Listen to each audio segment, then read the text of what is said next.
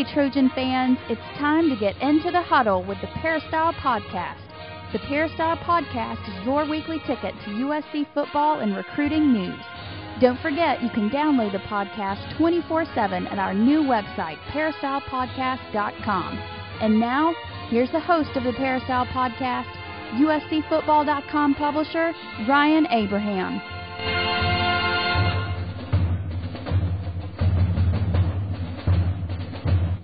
Hello, Trojan fans, and welcome to episode number 218 of the Peristyle Podcast. Today is April 23rd, 2012, the day after Earth Day, but we got a great show for you this week on the podcast talking about USC football.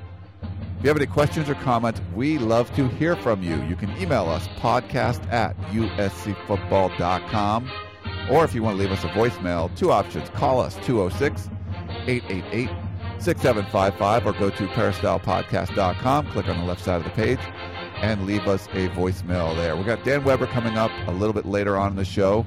Got some USC questions for him. Talk about what the team's going to be doing over the next couple of months as they're getting ready for fall camp. Get all the updates there. We are not going to have Gerard Martinez on this week for recruiting. We have a ton of recruiting questions, though, so those will be on a Trojan Blast podcast coming up either on Tuesday or Wednesday. But we do have Coach Harvey Hyde here in the first segment. We love to talk to the coach. What's going on, Coach? How you doing? How you doing, Ryan? I tell you, I apologize for all those cellular phones ringing in the background, but people are calling me and I forgot to turn them off. So I'll just be completely honest with you. I, I got to delay a game, march off five yards against me, and we'll get our segment going. But uh, it's been a great week. I went to Vegas last week, had a chance to uh, watch their spring uh, game, which was on Saturday, and uh, see a lot of friends and former players up there. And by the way, I want to mention this. And then they announced at that spring game. I'm very proud of this. I'm not trying to boast about this, but they are going to induct uh, the team I coached in 1984 with Randall Cunningham and others on that team into the UNLV Hall of Fame.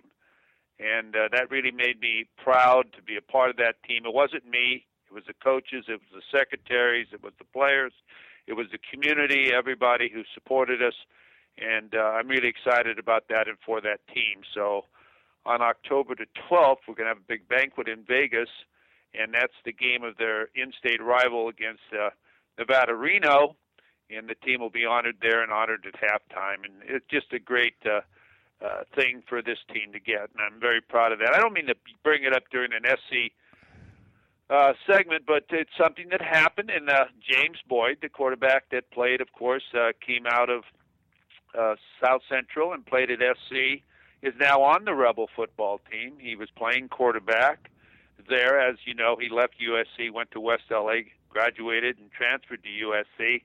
And during the scrimmage up there on Friday, uh, they had a scrimmage on Friday. I might have mentioned Saturday. Uh, he was playing defensive end.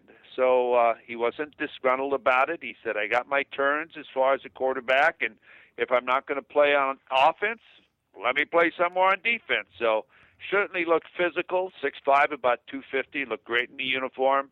Didn't get a chance to watch him play that much, but uh, people who follow USC football would like to know where some of these athletes go and how they're doing. So I thought I'd just throw that in. Well, first of all, Coach, congratulations on being in the uh, inducted into the Hall of Fame. That sounds that's like a great honor, and uh, you're not taking as much credit you deserve for that. So you put that team together, and I think you uh, deserve the credit. So congratulations on that. We we all appreciate you having your insight here. Now you're Hall of Famer, so it's even better to have you on the podcast. not me, the whole team. Okay. the whole team. Ryan, I'll even throw you in on that, okay? Oh, thanks. Well, hey, I was inducted, as a no joke, like a few months ago to my high school Hall of Fame for our volleyball team. so my team back in 1989. So our team got inducted to the Hall of Fame. So it's not quite the same, Coach, but uh, you know, and I will take a lot of credit for that. It was me. No, I'm just kidding. It was, it was fun. So we're both Hall of Famers, Coach, just on different levels. Well, it's just a great honor for those kids who uh, who put out and and and it all paid off, and they've all gone into the community and done so well. Uh, I was eating uh, Thursday night up there in a restaurant, and I left, and I heard this bellowing voice, "Coach!" So I turned around and I went back to the table, and and here's Paul Godby, who came out of Rancho Cucamonga, was a tackle, rode into town on a motorcycle, six six two ninety.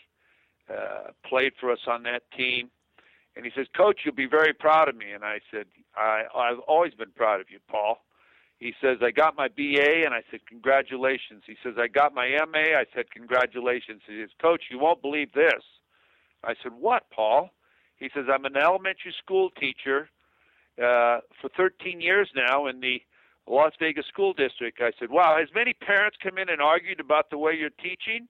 I can imagine that teacher walking in his class or a family member walking in the classroom and seeing him standing there six six two ninety and saying, Now, you know, I don't like the way you're teaching. But uh, no, he loves what he does. He'll be a great administrator. He's excited about it being a school teacher. And you just see this, you know. I saw another player at the scrimmage Martin uh, Cooper from LA City College, who played for us. He's now the chief engineer of the Bellagio.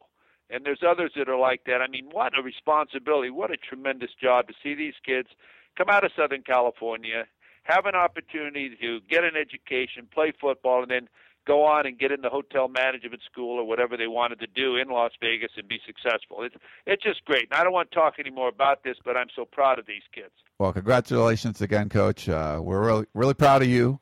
And uh, before we get into the segment, I wanted to thank our sponsor, Southern California Tickets. You can go to sctickets.com or call them 1 800 888 7287 if you need tickets for anything. Uh, Dodgers, Angels, you want to go Kings playoffs? You can check that out. Uh, go to sctickets.com and they will hook you up. And uh, coach, we got a lot of stuff to get to. There's we're going to talk about the NFL draft a little bit. There's a, that's coming up this week, but we do have a couple questions I thought we could go over first. Um, Melvin wanted to know. He said he noticed in the spring, due to injuries, that there was very little, if any, tackling and live football, much like two years ago when depth was a concern. And then in all caps, so he's he's serious, coach. He says, therefore, do you think the defense will react at the beginning of the season, season knowing that Stanford is game number three. How do you think the defense will react at the beginning of the season? He says, I asked this question looking back two seasons ago when there was no tackling and the 2010 defense was horrible for half of the for half of the season. Will the, will the 2012 defense struggle before it becomes a strong point of this team? Well, we had Monte Kiffin on uh, at the spring game, and we asked him that question, and he said – he says, "Hey, when we come back in the fall, we're going to be scrimmaging. We had that experience a year ago when we couldn't hit anybody." He says, "When we come back in the fall, it's full go. Whether we have injuries or not, we've got to learn to play at the speed of the game." So I look for the defense and the offense to come back and go full speed. You might have some injuries, but when you think about injuries, you can't change what it takes to win because you're concerned more about injuries than becoming a great football team. So you got to go out and you got to play the game at the speed that the game is being played at. You got to learn to settle up. You got to learn to block people that are moving targets. So I anticipate them coming back in the fall and everything is full go. That's the only way you can get better. You've had your opportunities now to uh, rehab and get yourself ready to play. I think they've had their opportunity now to find out in their mind who their backup quarterback is. I think Matt Barkley will get all the turns in the fall, get back in his rhythm, be ready to play. There won't be many rotations at different positions, and I think the positions are set. I think they'll just now use, utilize their players how they want to utilize them in certain formations and routes and running game and so on, and, and get ready to play. So I think in the fall you come back and get after it. You don't come back and and sit around and go through this thud stuff that you do because you've got a you've got some great uh, uh, things to live up to, and the only way you learn to play football and continue condi- condition yourself is play at the speed of the game. You know, it seemed to all change, Coach, uh, after the Tre Madden injury, and it wasn't even a, a, contact injury. I mean, he just went down without being touched at, at practice, making a cut, and went down and is going to be out for the season. It seemed that at that point, that's when Lane Kiffin kind of put the brakes on and said, "Okay, we're going to back off." Even though it wasn't a tackle-related injury, he kind of uh, made everything a little bit more conservative, I guess, for the, the last couple of weeks of spring football. Well, that happens at times. You know, sometimes you know you you need to have a healthy team, and you say, "Oh no," and that's a shocking type of injury, and you don't want to have any more of those was mentally it really does it's an emotional letdown to the entire team including yourself as a coach. You're such a great kid. You hate to see kids like this who are willing to make a move and be a part of your program and do what's the best for the team uh, get injured like that. So uh, you know, yeah, I in fact I ran into one of the kids uh, at the spring uh, game I was at the other day. He's a doctor now, and uh, I said, Keith, I said, I remember the day you were hurt out here. And he says, Coach, how can you remember that? I'll say, let's walk over and I'll show you the spot on the field it was.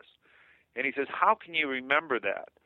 I said, because I was so concerned of your injury, I can remember all of that. It was a career ending injury, and I'll never forget that. So certain things bother you mentally, and you say, you know, we've accomplished enough. Let's stay in group work.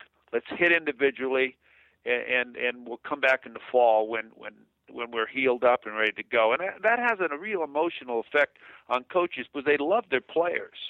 They love their players they coach, and they they don't want to see them get hurt. And no one knows the feeling unless you're a coach or a parent when a player goes down. Unless you've played the game or coached, it's a terrible feeling that goes through you. Uh, when you look into the eyes of a kid that's done everything you've asked him to do all season or or whatever, and you see him injured like that, it's it's it's just horrible, horrible. So I think that had a part of why he decided we've had enough. Well, speaking of injuries, we do have another uh, question on injuries, more of a general question. Uh, here's this one. Hey, Ryan, that's me. Go. Got a question for Coach Harvey Hyde. Um, out of all the injuries that um, USC uh, had um, for spring, which one is the most concerning for him, and what is his thoughts, um, you know, heading into a fall camp, you know, as in the team wise, you know. Thank you very much, and fight on. Well, thank you very much for your question. I think the one number one uh, injury I was concerned with was Robert Woods' injury.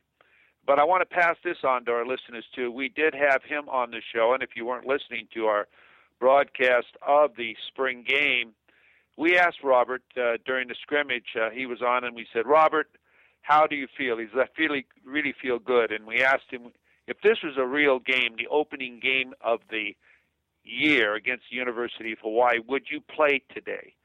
And his answer was absolutely. So for the people that are worried about his rehab and how he feels, it is positive. It is positive. So that's one that I was real concerned with. And to hear he's ready to go. Now he's got to get back in shape a little bit. But what did he have to prove? He didn't have to prove anything. It gave him a, a chance for Flournoy and Blackwell and these other players to get some turns and get better. That was the smartest thing that Coach Lane Kiffin did. Let him rest, let him rehab, keep him out of it. He doesn't need to prove anything. He got beat up. Whenever you catch 14 passes in one game, I mean, you're taking some shots and you're returning punts and you're returning kickoffs. His body needs to mend. So that was one I was real concerned with. Uh, of course, when Tre Madden went down, I was real concerned about that. I'm concerned about every type of injury. A coach is concerned about uh, you know, eligibility and injuries. When my academic advisor would come in and say, Coach, uh, eh, we might lose this guy, I would say, We can't lose this guy. And he'd say, Coach, every time I come in here, you say we can't lose this guy. And that's exactly how I feel injury wise and academically. We can't lose anybody to injuries or academically. You take these kids in, you, you, you, you forecast when they should play, you want them to graduate from college. You want them to mature mentally and physically. So, you know, a coach loves his players. So there every single injury that happened out there, if I was Coach Kiffin or that staff, I'm concerned with.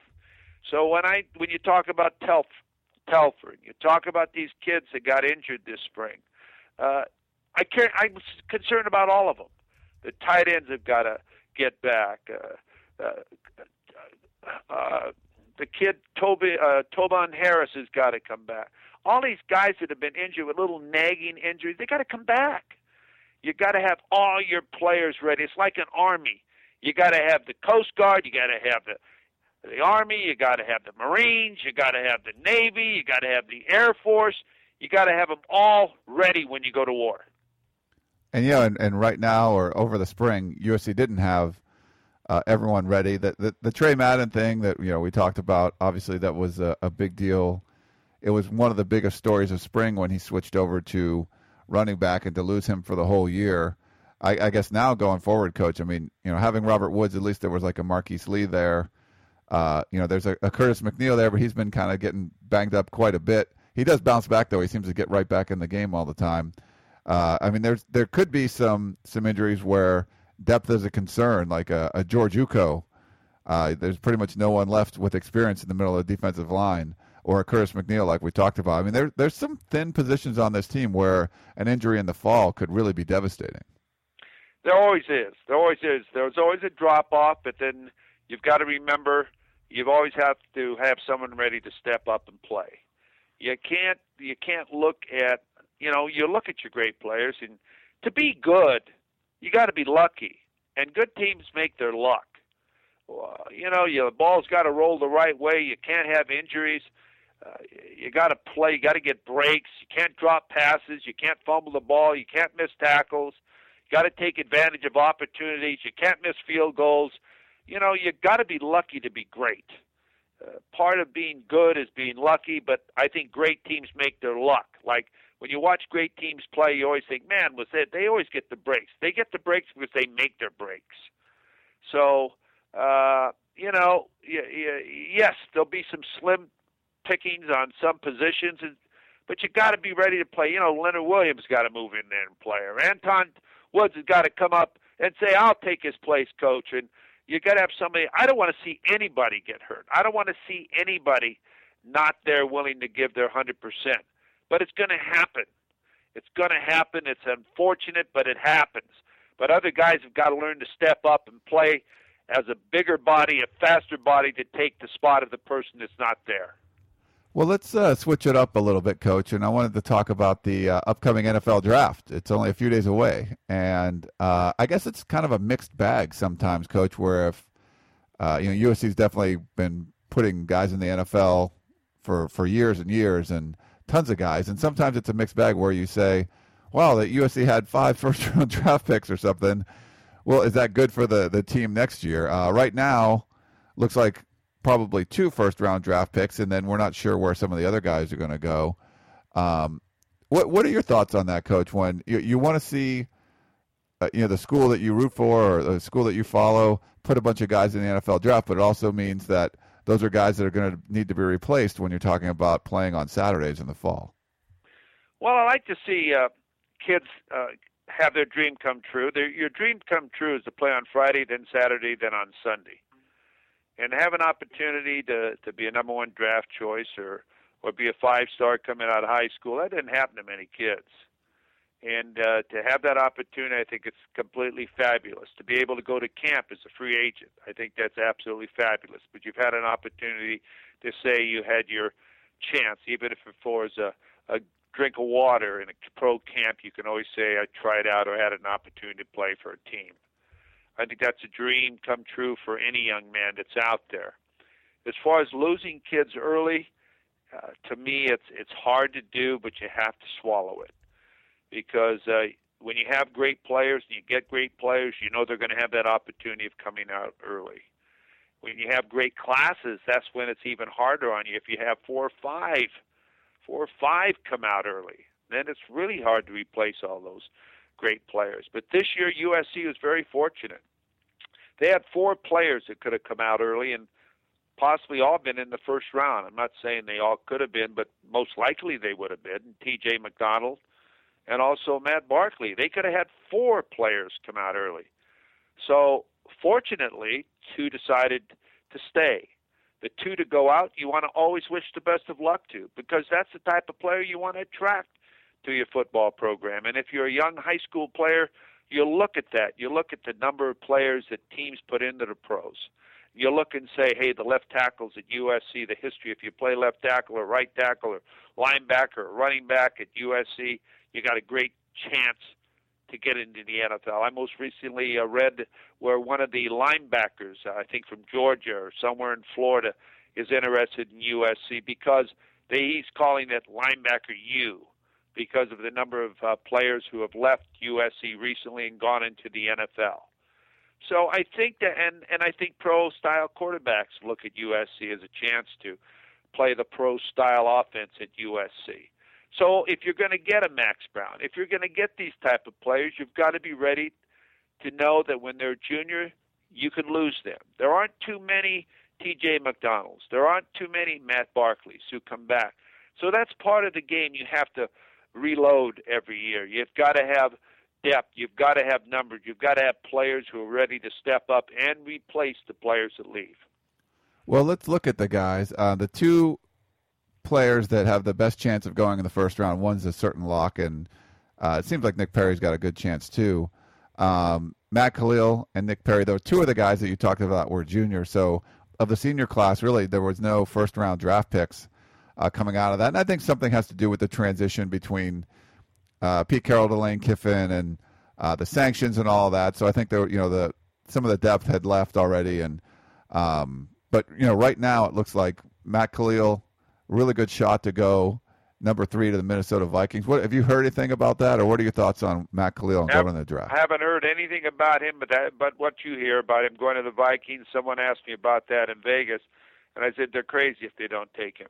Whenever you can get a left tackle, you've got to take a left tackle that has that type of ability. Uh, so, uh, you know, the last uh, tackle that Minnesota got uh, that played for years was Ron Yary. I wonder if they can remember Ron Yary. Well, if they think of uh, Ron Yary, you think of Matt Kalil, and you say, we better take this kid. So uh, I think he'll definitely go. I'd be very surprised if they don't take him. In fact, they're, I don't want to say it, they're not very smart. Let's call it that way. Oh, but you know, it's funny now with the the information that comes out there. There's a lot of people that report on the draft. Um, there's certain guys you like to follow. I mean, you can follow them on Twitter. All the different networks have stuff. I love um, the NFL Network coverage. I think they do a really good job. Uh, but there seems to be disinformation kind of coming out there, and there in this year for sure, uh, there seems to be a lot of talk about trading up and trading down and um, trying to get different guys out there. But it, it'd be interesting. The Vikings were talk. They talked about the Vikings maybe coming to L.A. and I guess that was falling apart or whatever. But for Kalil to go to the Vikings and then if they had moved back to Los Angeles, I thought that would have been a great storyline. It would have been, but you know, you don't really have a choice, and you've got to be happy wherever you're drafted or have a free agency or a chance to play.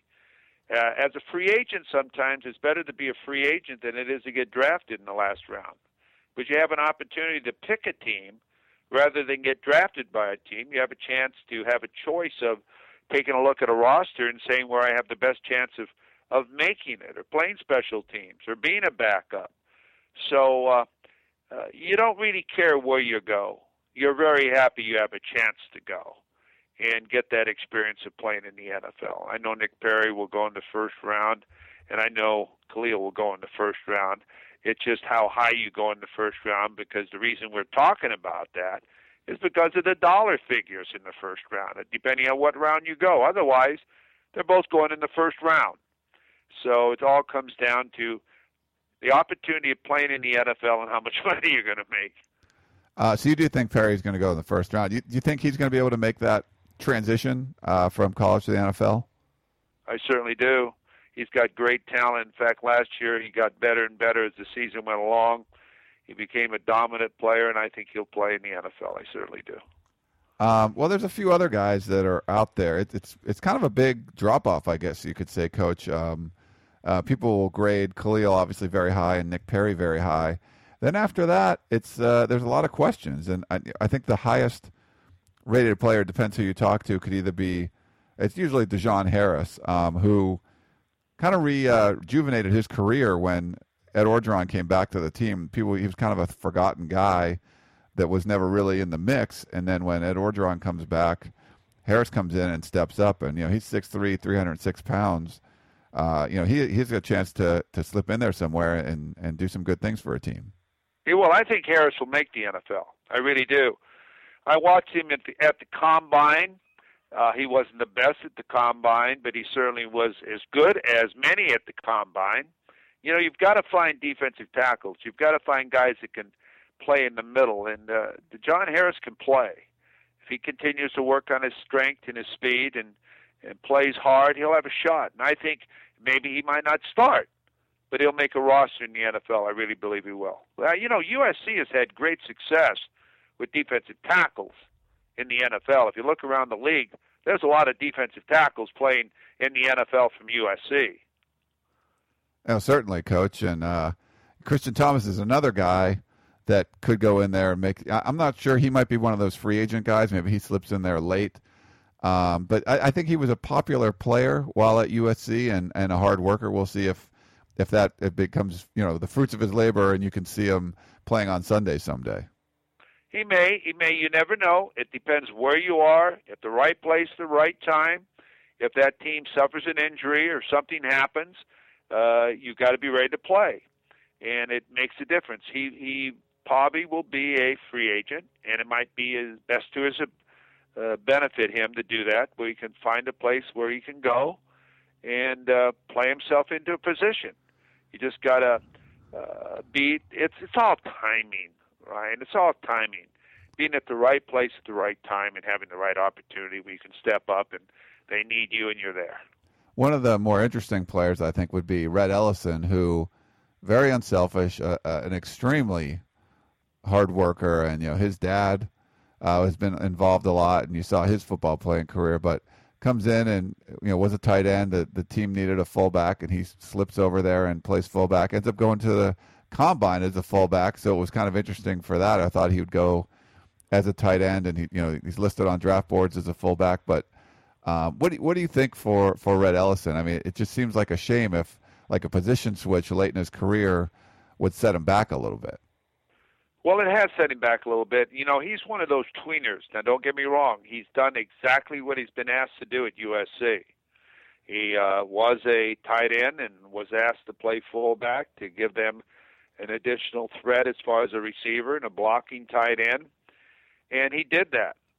But he probably did lose some opportunities as far as working on his size and blocking and at the combine, I was very surprised they played him at fullback because he's just not doesn't feel natural there. I mean, that's where he's playing, but I can just tell he didn't feel natural there. I think he's a little bit too tall for a fullback as far as getting down under people to block or to carry the football in the full in the NFL if you need to carry the football.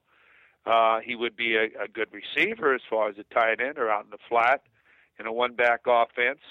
Uh, he's a tweener right now and deciding and having to make a decision of what position he's going to play and what best uh, that his abilities will give a team uh, somewhere in the NFL. Now, if he was to go to New England, the Patriots, they'd find a place for him. Bill Belichick find a place for people that can play. He's got more people playing there that no one thought could play than anywhere in the world. Depends where he goes on how he's utilized because you've got to go somewhere where someone can take the talent that you bring them and let them utilize your talent on the field. And that's going to be key for Ellison. Um, one last thing for you, Coach. Uh, a couple of five star players coming out of high school uh, Chris Galippo and uh, Marc Tyler, both hoping to uh, get drafted over this weekend. Uh, what, what are your thoughts on those guys? Well, I like both those kids. I really do. I like both those kids. Uh, and it's hard when you know the kids to talk about the kids uh, because I know Chris personally. I don't know Tyler personally, but I've followed his career since he was at Oak Christian High School and know his dad. Uh, I think I think I I don't know what to say on this. You've caught me. Well, I don't know what to say. So, wow, Coach! I don't think I've ever done that to you before. 218 no, you episodes. Ha- you have. Because I, what I mean, Ryan, is I want them both to have that opportunity. I want them back. I, I think I think Tyler's got to work on his speed and his endurance. He's got to really get himself in top shape. I mean, great shape, because he hasn't run the 40 times really that has impressed anybody in the in the, in the spring as far as the combine or pro day in those type of situations. Yet at SC, he he did what he was asked to do. Uh, to step up the next level, it's the comp- competition is so competitive that you got to be able to do it all. So again, it's the conditioning he's in, the speed he's in. He doesn't get hurt. Uh, he's at with the right team, and we'll see what happens. Galippo, Galippo is a uh, great kid, a great leader. He's a kid you want on your team. I would want him on my team. He might not be the fastest or the biggest or the strongest, but I would want to find a place for him on my team because he's that type of leader. He's smart, He's played. He started. Uh, he's the type of guy a coach will sit there when it's time to cut a kid, and you look at him and say, "This kid could play special teams for us. This kid I want on our team because he'll never be late to a meeting. He'll be a leader. He'll be there when we need him." And uh, I think that's one thing that Chris has going for him is he's a yes sir, no sir type of kid that I'd want on my team, and uh, that's the way I look at both of them. Uh, uh, they've got to really step up and play. Now you just don't put people on your team, but they've got to be where it comes down where they can contribute to a team in some way where someone wants to keep them. I, I, guess the good thing, coach, is even if they don't get drafted, like you mentioned about free agency, they're certainly good enough to be. They're going to get signed with somebody. They'll get, oh yeah, yeah, and then they'll have a chance in camp to show what they can do. And it, it, it's really about being in the right place at the right time. I'm sure there's plenty of NFL players that didn't have as much talent as other guys, but they were put in a, a great position and they thrived. And I'm sure there's guys that were really talented that were put in bad positions and their careers faltered for us. I mean, it's it's there's some luck involved, just like you talked about having a good season. There's some luck involved. There's some luck involved with the NFL draft and free agency process as well. It's all put together. It's always at the right place at the right time. And you know, before we go, I want to mention this because I don't know how much time you're going to give me today. I write a column in the Mountain Views News, Mountain Views News, and I used uh, when I closed the cal- column. My last column last week was on the review of spring practice at USC, I used your term. I closed it by saying R75 is better than your 85. And so many people have asked me, what did I mean by that? And Ryan, I don't know if you started that term, but you have that on a T-shirt, and I think that's a great slogan. I really do. Well, thanks, Coach. Yeah, you can. Uh, it was it was on the Peristyle, and we, there was a lot of different talk about that, and we we made a T-shirt for it. Uh, you know, it was on USCFootball.com. You can go to R75 or better than your85.com. I know it's kind of long, but um, that's really what the shirt says. So this is going to be the ultimate year for that coach. 75 scholarship players versus 85 scholarship players. If they go out and and beat everybody on their schedule, it really proves that that R75 are better than your 85. I tell you, I would be I would be as a head coach. You know, you know the way I am emotionally. I would be talking about that all the time and I'd and I'd I'd be punching my guys, telling them, "Hey, you guys are better than any 80, 85 in the country. We don't need 85. We need 75 guys who want to really get after it." And uh, I like that saying. I don't know if you created that saying or whoever created that, but it's a great, great, great uh, emotional type of way of motivating. That's ours, coach. Yeah, we came up with it, so um, it was fun. And you know, we we there was a lot of discussion on the Peristyle on USCFootball.com about different little slogans and stuff, and uh, that one popped up, and we we just ran with it, and there we are. So yeah, we got to get you one of those shirts, coach. Well, okay, okay. I'll uh, call in and ask myself a question. All right, great.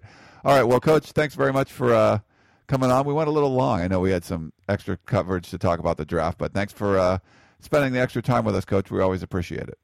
Ryan, thank you very much. In fact, you can hear the phone ringing in the background. It's yeah. time for me to go back to work. Time get back to work, Coach. And uh, thanks again, everyone else. We'll be back in 30 seconds talking with Dan Weber. Meet us on the other side of the break for more of the Peristyle Podcast. Tickets, tickets, tickets. SC Tickets is your concert, sports, and theater ticket source. We have the tickets you need to any event worldwide. Football tickets are now available. Call SC Tickets now at 1 800 888 7287. 1 800 888 7287. That's 1 800 888 7287. Or visit us on the web at sctickets.com. SC Tickets, concert, sports, and theater. We now return to the Peristyle Podcast and your host, Ryan Abraham. Welcome back to the Peristyle Podcast. We're going to talk a little bit more USC football with Dan Weber, USCFootball.com beat writer, covering the team as always. Dan, how you doing, man? What's been going on? Well, not much. I tell you, it, I do get emails from guys just saying USC fans who say things like, "Can you believe two years ago where USC was a year ago, and now where they are. And I just saw uh, some of our guys had had gone round and round uh, with uh, Sporting News and Matt Hayes, who's their national college football. I don't know if you remember. We had uh, guys who posted a series of their emails back and forth, and they were really unhappy with with Matt Hayes, and kind of you know they thought uh, sort of a an anti USC uh, spin on things. And I just saw, you know, the other day that he posted his top 25, or Sporting News posted their top 25 college football players coming back for this year.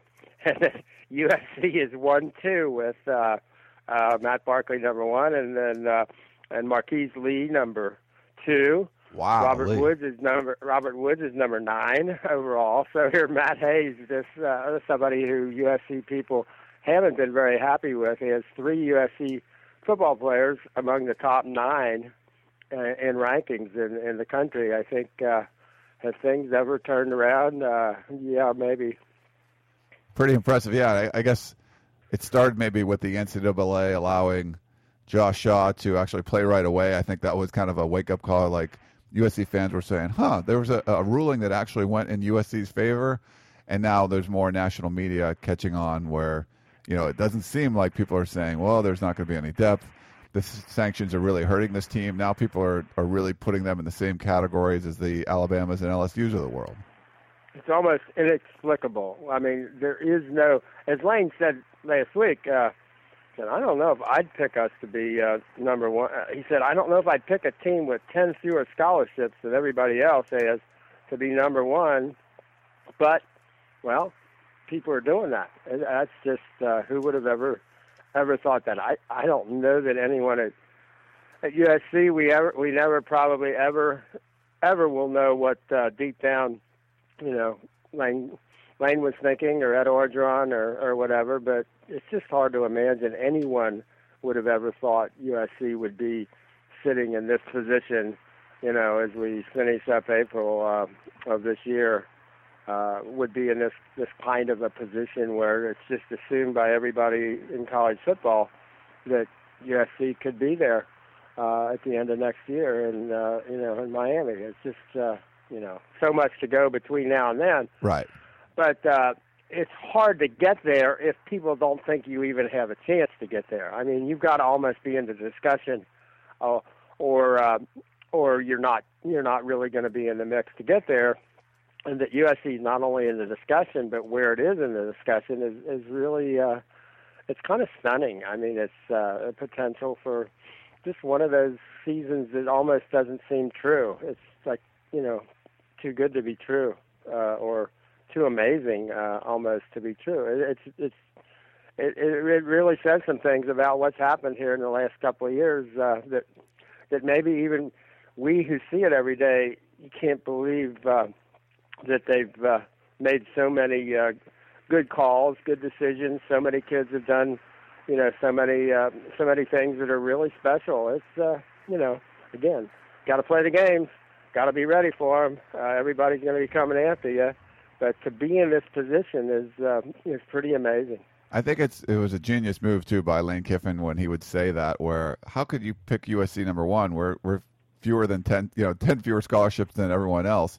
It's almost like one of those Lou Holtz moments where he goes into the game, say, "Oh, we don't have a chance," and he knows that they're as talented as anyone in the country, and they have a great shot at at doing something special this season. Now, certainly, go out and lose a couple games early, and uh, you know, just you know, maybe being in line for a good bowl, but not in that national championship picture. And I don't think anyone would hold them to you know as as him at fault for that. I mean, I think that there's built-in excuses going in there, but he knows that if he does put something special together, it's a little extra recognition because not only did he turn the program around that quickly, but he did it with basically one hand tied behind his back.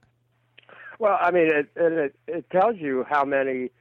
And this is my next thing I'm writing is all the good calls that Lane has made. You know, like the top ten. Just going to try to do some top ten lists this week, and one of the top ten lists are the t- the ten best calls that Lane Kiffin's made over the last couple of years. Uh, because you look back, and uh, you know there may be a you know something in a game here or there, but if you look at the overall development of the program, he's made an awful lot of good calls and an awful lot of things that have played out and decisions about people and coaches and uh, just in general uh, the strategy of uh, you know competing with the NCAA sanctions and all of that. That uh, that when you look back at it, you think, wow, you know, second, you know, you can't even second guess them. They're hindsight. Uh, they were they're as good in hindsight as they were, you know, when when he made them, and uh, maybe he doesn't always get the credit uh, you know, for being able to do that. But when you look back at it now, you can't be where they are now, having not had, you know, almost no missteps. I mean, that's uh, that's pretty amazing. One of the, I guess, maybe some of the concerns that that some of the fans have expressed, at least on Twitter or on the message boards. Uh, I mean, there were guys missing. There were certainly pieces not all together. Spring ball. There was a lot of guys injured. There was a, a a certain level of inconsistency in the play, especially on the offensive side of the football, pretty much throughout spring ball. Are there any concerns there since USC did start off so slow last year on offense? It was basically Matt Barkley to Robert Woods. Uh, I, they can't really afford to do that with the Stanford game coming up, third game of the season. Any concerns there, Dan, of kind of what you saw in spring and them being able to to you know turn a switch on at the beginning of fall camp or the beginning of the season? No, actually, I I, I think I think it's a good thing. I mean, I think uh, for this team with this level of maturity, with you know, say if you look at uh, you know Matt Barkley and Robert Woods as your main cogs in that, I almost think it was a good thing that they could kind of take a little bit of a pause in the spring, let other people you know get chances. Let I mean, you know, the it's sad that George Farmer and Buck Allen probably the two you would have liked to have seen. Uh, get a chance to do more individually, and then the Tre Madden injury, just of all the things, that's uh, you know obviously uh, it's unbelievable how good a decision that was, and would have been had he stayed eligible. I mean, he stayed uh, healthy because uh, I don't think we can even tell people how good he potentially was going to be. I mean, we've said it, but it just still you, you're going to have to see it, uh, and and you know that's the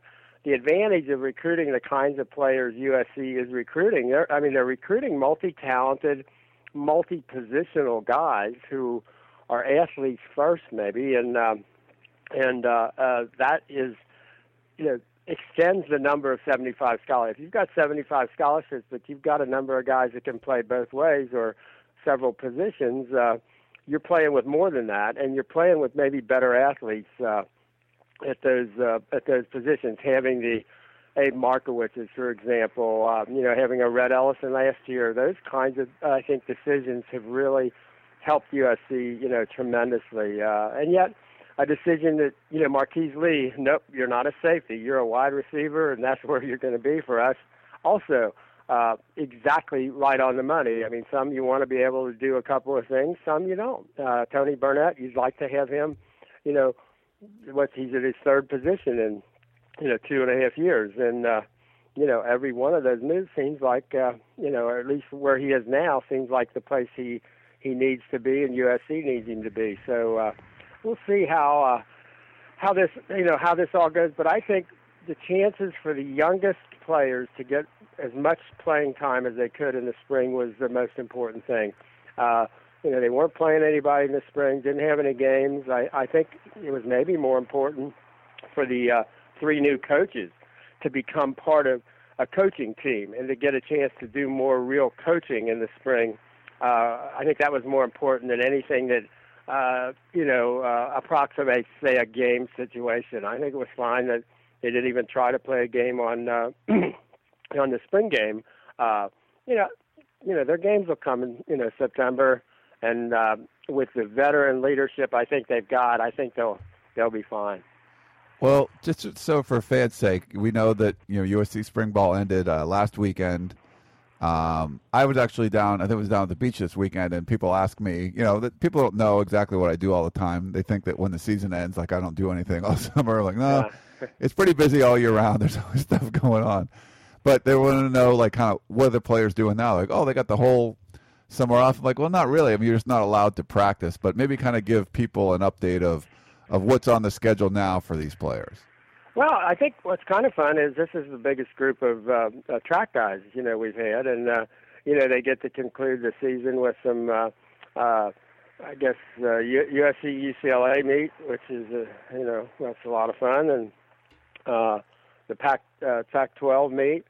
A guy like Abe Markowitz uh, is hasn't been really throwing the shot or the discus. I think uh, he may be throwing both, and he just stepped back and hadn't thrown a discus for how long, and I think he's going to get a chance to do both. And uh, he actually, now I don't know what the standards are in terms of uh, qualifying for the Olympics, but as a citizen of Samoa, he uh, he has the ability, if he hits the uh, minimum standards, to uh, throw uh, either one of those, and I'm guessing shot more of a, an opportunity than the discus.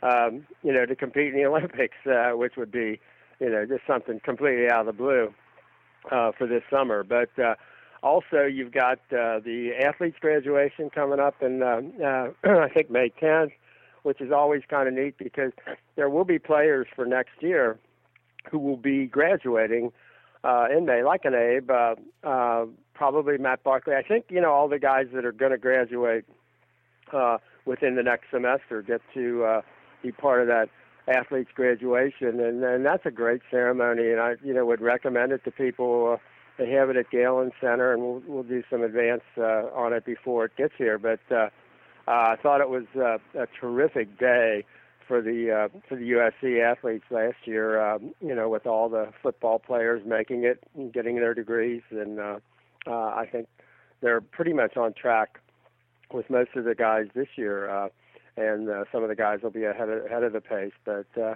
and then you've got the um, right after the graduation, you've got the 16 guys heading down to uh, to Haiti for five days to bring supplies and build houses and, and that kind of thing with the with the Barkley family. So uh, uh, I think they've got a they've got a pretty full plate, and then uh, after that they'll you know get back in in end of May, early June, and they can start getting ready for summer summer ball. Then they'll start you know working out in the summer. But uh, this is probably a kind of a good little break to finish up uh, academically and and and, and uh, uh, exams and all that uh, for the uh, spring semester, and then uh, then move on. But uh, kind of a they're probably once they get back into it, there won't be any breaks. This will be uh, six or seven months of sustained. Uh, uh, you know, hard work and attention, and uh, Matt Barkley keeps talking about, you know, they're ready for the onslaught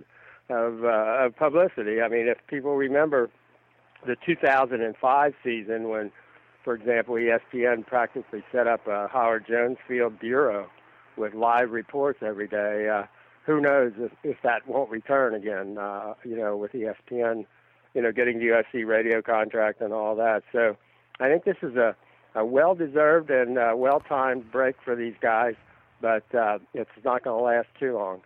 Yeah, and the uh, May's kind of a, a, weird month as far as covering the team because you know the the finals are coming up and the players kind of take a little bit of time off. They don't get much time off the whole year. We do a lot of uh, recruiting coverage. Gerard will be on later this week for uh, a, a, Trojan Blast recruiting podcast. We got a lot of questions already for him. If you have more, you can send them podcast at uscfootball.com. But um, the, the the coaches are out there doing their May evaluations. They can go out and, and visit campuses, and there's a lot of camps and stuff coming up. So there's more offers, and uh, you know we expect to see more commitments and things like that happening. So a lot of happening on the recruiting front.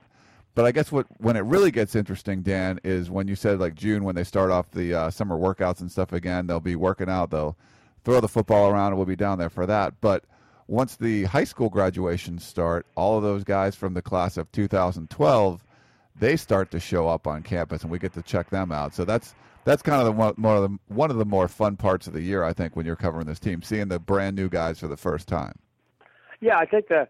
I mean, I, you look at a handful of. Uh, you look at. Uh, you know, what does Nelson Agholor, you know, look like, you know, running, you know, or what's he look like with a football in his hand? Watch, and, you know, everybody now will probably say, I want to see him throw the ball. You know, we think he can catch it, we think he can run with it. Now, if he's going to be a designated Wildcat guy. How much they'll use the Wildcat, we don't know. But uh, uh, uh, you know, let's see what kind of. Uh, and, we've all heard about how much leadership he has and, and all that. I think everybody's going to want to see Leonard Williams and say, you know, how big, how fast, how you know, what do we, what do we pick up on him? You're going to want to see the three uh, offensive linemen that are coming in. You know, um, you know, how much do they really weigh? How tall are they? You know, how do they move their feet? That kind of thing.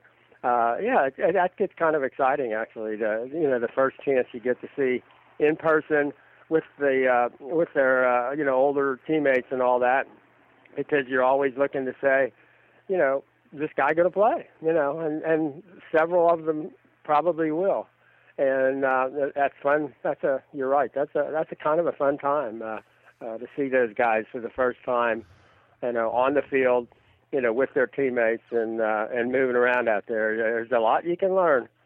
Uh, one of the things I always like to watch is I just like to watch their feet. I, you know how how good are their feet? How fast? You know how do they how do they handle their feet? How do they you know pick them up and move them and pivot on them and all the little things that you can see that no matter how good the video is, you still you kind of need to see them in person uh, for that kind of evaluation. So uh, you're right. That's a that's kind of a big big deal and a fun time.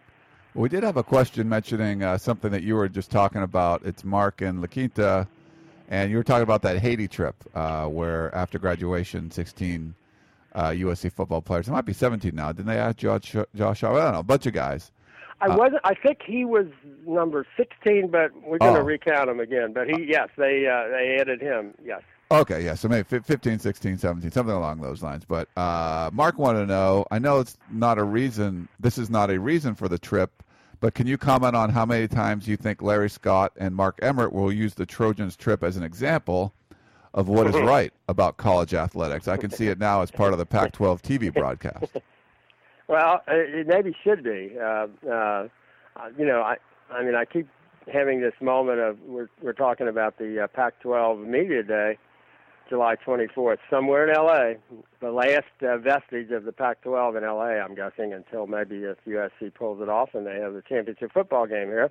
But uh, uh, you almost like to ask Mark or uh, Larry Scott, Larry, have you ever had second thoughts about, well, your little thing you did with Matt Barkley during the year where you reprimanded him for the things he said about Vontaze Burfict that probably should have been said for the previous three years by every coach at Arizona State. He chose not to say anything about that poor kid. And that um, have you ever approached Matt and said, you know, Matt, I probably shouldn't have done that. You're you're probably the best thing we got going for us in this conference, and uh, I kind of wish I hadn't done that. I I think I may actually ask Larry that question at media day just to see if he's ever had a chance to sit down with Matt Barkley and say, you know, I probably uh, what I said there in reprimanding you was probably worse than anything you could have possibly said about Vontaze Burfict, since of course what you said about Vontaze Burfict was exactly correct and wasn't meant in a any kind of a mean spirited uh, way. But uh, but you're, that's a great question. I think uh, if I were the NCAA and I were um, Pac-12, I would uh, I would be uh, you know touting what USC is doing. Problem you've got there is that the NCAA is kind of painted themselves in a corner the way they've so unfairly dealt with USC uh, that it would probably bring people to say, uh, well, wait a minute, if Matt Barkley's a great guy and Paul Dee's turned out to be not maybe such a good guy and he kind of represents the NCAA and Matt Barkley represents USC, doesn't that make the NCAA look kind of bad? And if I'm a Mark Emmert, I'm the head of the NCAA because I've specialized – all my career, all my life in getting into situations where I can't get blamed for anything. I'm the ultimate bureaucrat. You know, I, I went through every university and every conference trying to build a resume so I could, you know, get a job like that. And I, uh, I probably wouldn't have moved up the ladder if I'd ever said a word that made anybody look at me and say, "Wait a minute, did you guys screw up?" So while that's a, a wonderful idea, uh, I'm not think I'm not thinking the NCAA or the Pac-12 uh, is going to take advantage of it because it would, you know, put put some light on uh, some of the things that they've done with regard to USC over the last couple of years that probably uh, don't shed uh, much, uh, you know, don't make them look very good. All right, and then we did, we have one more question for you, Dan. Uh, this was Something to do with what we'll talk about on Thursday, where Matt Kalil could likely be the number three pick in the uh, NFL draft. We'll see. He's going to be a, a, high pick somewhere. But here's a question about uh, Matt Kalil. Hey guys, this is Joe from Virginia. Can you tell me why Matt Kalil did not win the Outland Trophy Award? I know Barrett Jones was a really good tackle for Alabama, but we were highly ranked, and Matt Kalil did not allow a sack the whole season. In fact, he led a lot of our rushing attack. Please answer it. Thanks for the podcast. Well, uh, really good question. I actually talked to some people who went to the uh, the college football award show and were talking about the Outland Award, and they said they said Bear Jones looked like uh, Matt's little brother. They said, God, it was a, like there was no comparison. They said athletically, if you stood the two guys next to one another, and if you looked at their highlights, they weren't even in the same. They weren't playing the same game. I mean, it was. But you know, I mean, Matt Kalil didn't even make all the All-American teams. I mean, think about that. I mean, I you know, I, I was trying to think that they we we maybe ought to do a study of the All-America teams he didn't make, and and look at the voters and and just request that none of them ever be allowed to vote again. I mean, it was just what a joke. Uh, uh, but that's the way it is. That's the way you know. That's the way it goes in some of those uh, you know deals where they um, you know where you stick together. And most of the people, you got to understand, most of these people don't know anything about which lineman is better than which other lineman, and it's uh, kind of a pack you know herd mentality, and they they vote for the guy from Alabama, you know, because they they put up what the Alabama offense put up what three points on the LSU during the regular season. So how could you not? Uh, vote for one of those uh, talented offensive, you know, linemen there. But uh, that was the thing I got back though from people who had been at the um, at that awards. They said if you looked at the two players the next one, uh, and they said, for example, there was no doubt among the players who was the better player, who was the better athlete, who was the better offensive lineman. It was said it was not like, you know, that that Matt Kalil was like wishing people would would know uh, you know what he what he did or how good he could be. Uh, but you're right. That's just that's just the way you know you see Alabama, and this kid you know was the their uh, their kind of go-to guy on the offensive line. But as to you know any comparisons, uh, none whatsoever. And that's just the way there's a. That's why I wouldn't get all that caught up in those award shows all that much of those particular awards. Uh, you know they they don't all mean that much. If you get one, great. If you don't, no big deal. Yeah, there there have been a lot of USC uh, tackles over the years, a great offensive lineman that did not win the award and then would be picked, you know, in the top ten in the draft and have amazing NFL careers. Uh, I, I, know there's been a topic on the peristyle where USC doesn't do a great job of promoting uh, some of their best like position player like uh, position players like that, where you on the linemen or you know, sure the Heisman stuff is kind of like forefront in the media, but uh, like Matt Kalil, they'll talk about him as being a, a, top pick in the NFL draft, but we didn't see a whole lot of promotion for him winning any of those awards. So maybe it's something that USC could try to do to to get that out there, because like you said, the the writers don't know and the, the people that vote don't know all that much about it. It's basically what you tell them to do. So if you tell them hey, this is the best offensive lineman in the country, then they have to take that into consideration. You know what I mean? Yeah, you know, and I know USC, and I, I kind of like the attitude where you, let their play and the teams play, and you let it come out of that, and you don't try to make it the focus of what you're doing. Where you know they don't put the names on the jerseys. I love that. That's just the best thing in the world, and it's all about team. And I think the ultimate uh, determination is two years ago number one offensive lineman was was Tyron Smith from USC. This year, the number one offensive lineman is going to be Matt Kalil. And where it really matters, you know, in terms of their whole, you know, lifetime and their career and the, uh, you know, the rewards they get from from doing what they've done at, at that level, and uh, and the reward that USC gets. Because let me tell you what, nothing is more important uh, in terms of uh, USC's re, you know, kind of rebirth, I guess you would say, as as the abs, you know, an absolute elite, very top of the li- you know list uh, college football power, is that kids nationally, prospects nationally, know that there is no better place to go if you want to get to the NFL and and and and be developed and uh, to the you know the ultimate uh, in terms of your talent. That USC does the best job, and if, if you would say, what combination of uh, uh, education and atmosphere and history and program and uh, all of that, the academics with the athletics, what what's the best place for you? And you almost, you know, the awards and things like that are almost secondary. USC, uh, and I think maybe it's one of the things that sustained USC so well through this time is nobody puts more guys into the NFL. Nobody puts more guys highly rated, highly picked uh, into the NFL, and uh, than USC does, and and and that ultimately is where you know where these kids are you know looking, and ultimately it's the uh, evaluation of the program. And I guess if a guy like Matt Kalil had his choice, and you you got a choice of being the top offensive lineman in the draft or winning the Outland Award, I don't think there's any question about you know which one he'd rather have.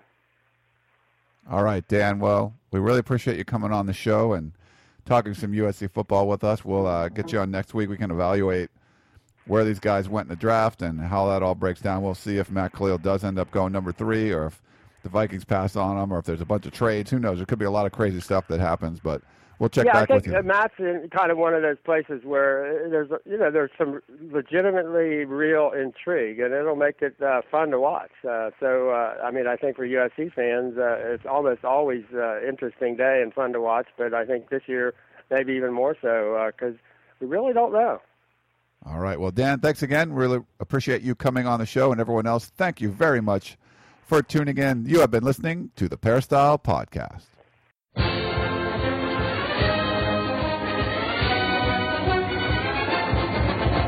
You've been listening to the Peristyle Podcast presented by USCFootball.com. Be sure to tune in next week for the latest news on Trojan football and recruiting. And don't forget, you can automatically download the podcast directly to your iPod or MP3 player for free. Just click the iTunes link on peristylepodcast.com or search for Peristyle Podcast at the iTunes Music Store.